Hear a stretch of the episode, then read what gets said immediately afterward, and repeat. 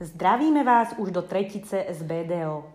Radi by sme pokračovali v našich podcastoch a v tomto už treťom v poradí vám priblížili, ako sa vyvíja naša bezplatná pomoc malým spoločnostiam. Sme radi, že sa na nás aj naďalej spoločnosti obracajú, aby sa zorientovali v štátnej pomoci a usporiadali si podnikové financie. Záleží nám na tom, aby sa darilo celej našej komunite a preto aj naďalej v našej iniciatíve pokračujeme.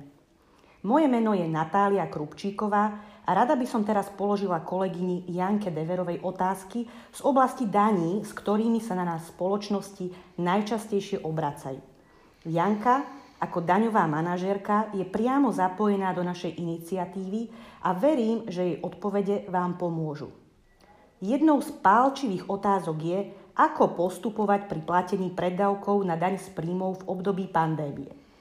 Môžu si právnické osoby a SZČO platenie predávkov odložiť alebo úplne odpustiť, podobne ako v prípade odvodov.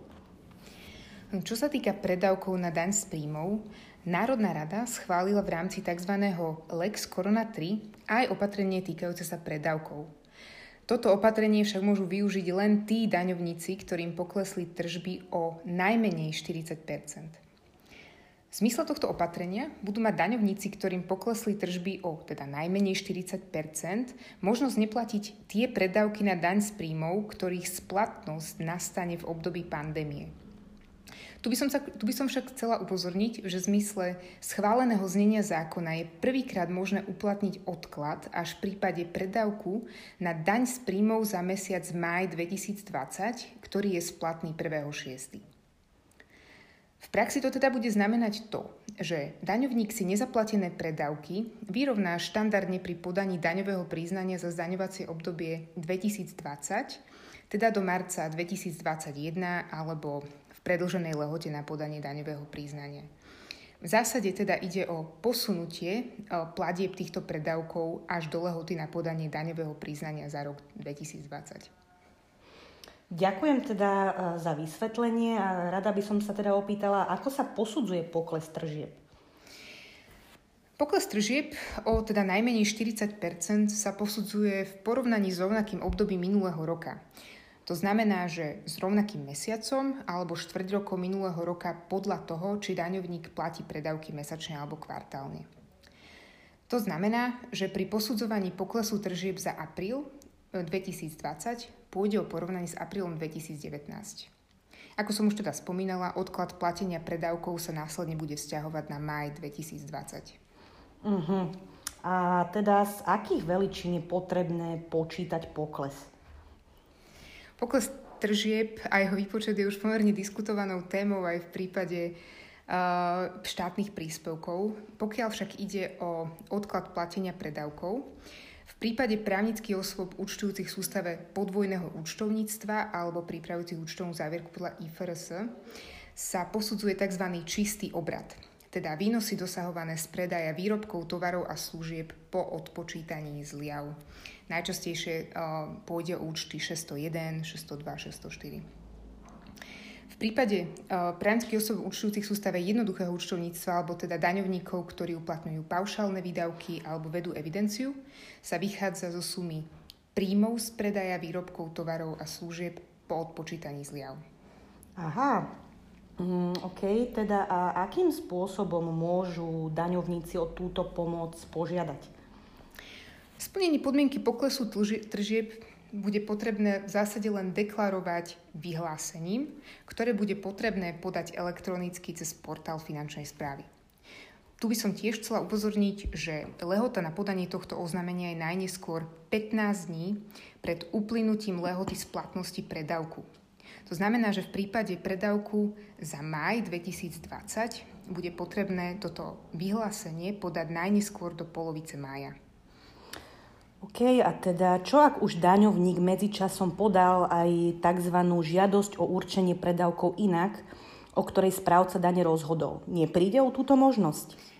Tu treba povedať, že táto možnosť sa týka aj daňovníkov, ktorí už požiadali o platenie predávkov inak.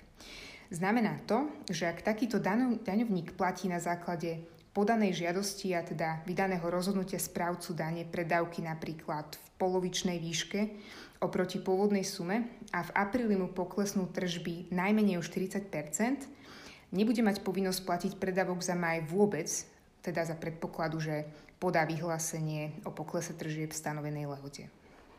No, ďakujem. No a teda čo v prípade tých daňovníkov, ktorým nekresli, neklesli tržby o najmenej 40% a viac? Práve ostatní daňovníci majú naďalej možnosť správcu dane požiadať o úpravu platenia predávkov na daň z príjmov. Inak, teda štandardne formou individuálnej zdôvodnenej žiadosti. Aktuálne už aj na základe schváleného zákona Lex Corona 3 sú aj opätovne spustené daňové konania, čiže správcovia dane budú mať možnosť znova o týchto žiadostiach rozhodovať. Mm, ďakujem veľmi pekne. No a osobitú skupinu tiež tvoria daňovníci, ktorí už podali daňové priznanie za rok 2019. Na základe čoho majú títo e, platiť preddavky? Vo všeobecnosti platí, že aj tí daňovníci, ktorí už podali daňové priznanie za zdaňovacie obdobie 2019, majú povinnosť platiť predavky na základe daňovej povinnosti za predchádzajúce zdaňovacie obdobie, to znamená za rok 2018, a to až do uplynutia lehoty na podanie daňového priznania. V tomto prípade teda pôjde až o lehotu do konca mesiaca nasledujúceho po mesiaci, v ktorom bude ukončená pandémia. Avšak z najnovšieho nariadenia vlády, schváleného 34.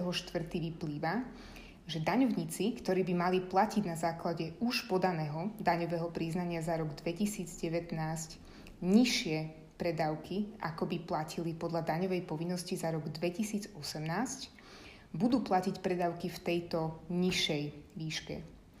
Ak by však mali platiť vyššie predávky, podľa teda podaného daňového priznania za rok 2019, budú pokračovať v platení predávkov na základe daňovej povinnosti za rok 2018.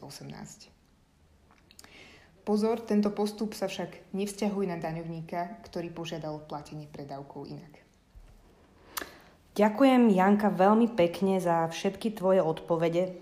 Ak by vás zaujímala iná otázka, postup na získanie pomoci je jednoduchý. Stačí vyplniť formulár na stránke www.bdoslovakia.com alebo poslať mail na adresu pomoc bdoslovakia.com.